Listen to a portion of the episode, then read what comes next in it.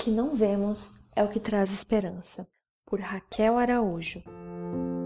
Na luta contra o pecado, vocês ainda não resistiram até o ponto de derramar o próprio sangue. Hebreus 12, 4. Refletir sobre a natureza humana, toda a consequência catastrófica do pecado, perceber nossa insignificância e fraqueza diante da glória de Deus, traz à tona a desesperança, ainda mais somada ao caos consequente à queda. Para todos os lados que olhamos, em todas as forças humanas, não há segurança. E nunca haverá, porque não fomos criados para nos satisfazer com nada daqui. Desde a queda, vivemos em momentos de crise. Nunca foi diferente, jamais houve paz. A luta humana para viver de uma maneira que agrade ao Senhor e restaure o relacionamento com Ele é vencida. Em Lucas 8, 41 e 42, lemos sobre Jairo demonstrando fé.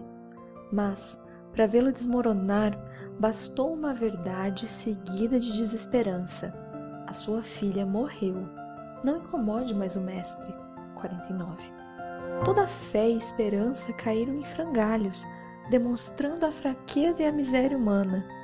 Humanamente, não havia esperança, não havia como vencer aquela batalha contra a morte. Porém, o Mestre, autor e dono da vida, estava ao seu lado e, não fazendo caso do que eles disseram, advertiu: Não temas, tão somente creia. Marcos 5,36, Lucas 8,50 Essa é a fonte e o firmamento da esperança refletir sobre a natureza humana, tendo como base o que vemos, além de desesperança, trará morte. O firme fundamento, independente da crise diante dos nossos olhos, é o Evangelho, a salvação em Cristo por meio da fé.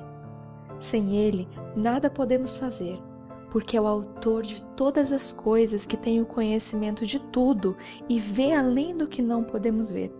Jesus é a rocha ele é a nossa esperança. Colossenses 1:27. Portanto, resistamos até o final, até que, se necessário, derramemos sangue e perseveremos para a glória de Deus.